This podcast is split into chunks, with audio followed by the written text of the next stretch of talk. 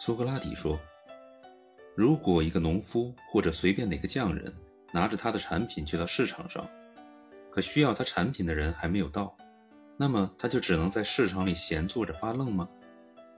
阿迪曼图斯说：“我觉得不会。有人看到存在这种需要，就会来提供这种服务。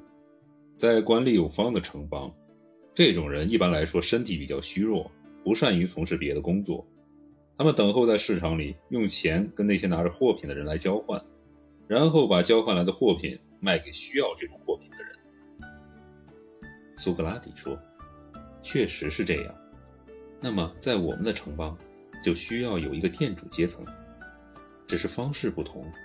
店主这个名称指的是那些常驻市场提供买卖服务的人，而那些来往于城邦之间做买卖的人，我们则称之为商人，是这样吗？”阿迪曼图斯说：“是的。”苏格拉底说：“除此之外，还会有一种人，知识和智力上虽然没有很突出的地方可以成为我们的伙伴，但是体力充沛，可以干力气活。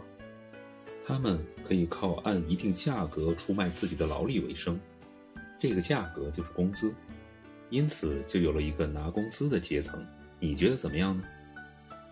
阿迪曼图斯说：“就是这么回事儿。”苏格拉底说：“那么，我们的城邦又多了一个工薪阶层，是不是？”阿迪曼图斯说：“是的。”苏格拉底说：“那么，阿迪曼图斯，你看看我们的城邦是不是已经成长起来了，发育也很完备了呢？”阿迪曼图斯说：“其实我们可以这么说了。”苏格拉底说：“那么，在城邦中哪里可以找到正义和不正义呢？”我们已经考察过城邦的一些组成部分，正义与不正义究竟会随着哪些成分产生呢？阿迪曼图斯说：“对于这个问题，我实在无法分辨，除非它们产生于构成城邦的各种人相互间都具有的某些需要上。”苏格拉底说：“也许你的提议是对的。那么，接下来我们就需要对这个说法加以考察。”第一，我觉得应该好好考虑一下，在得到上述所说的各种供应之后，人们的生活方式会发生怎样的变化？他们不再需要自己做面包、酿酒、缝制衣服、制鞋了吗？他们自己需要建造房屋，在夏天时干活可以赤膊光脚，但冬天得穿很多衣服，还需要很厚的鞋。他们会用大麦、小麦粉作为粮食，用来煮粥、做糕点、烙薄饼。把这些烙出来的饼放在芦苇干或者洗干净的树叶上晾晒。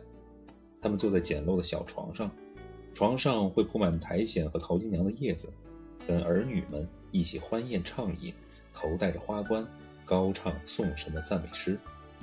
而儿女的人数并不多，以免供养不起，陷入贫困或争斗中。这时候，格劳孔插嘴了，他说：“除此之外。”我们好像还应该给他们的饭里添加一些可使食物更加美味的调味品。苏格拉底说：“你看，这个我忘了。他们当然需要诸如盐、橄榄油、乳酪，还要备些洋葱、无花果、豌豆、刀嘴豆、杨梅、橡子、酒，还会让他们在火上烤爱神木果、橡子，适当喝点酒。就这样，他们能健康平安地度过一生。”然后无疾而终，并把这样的生活方式传给下一代。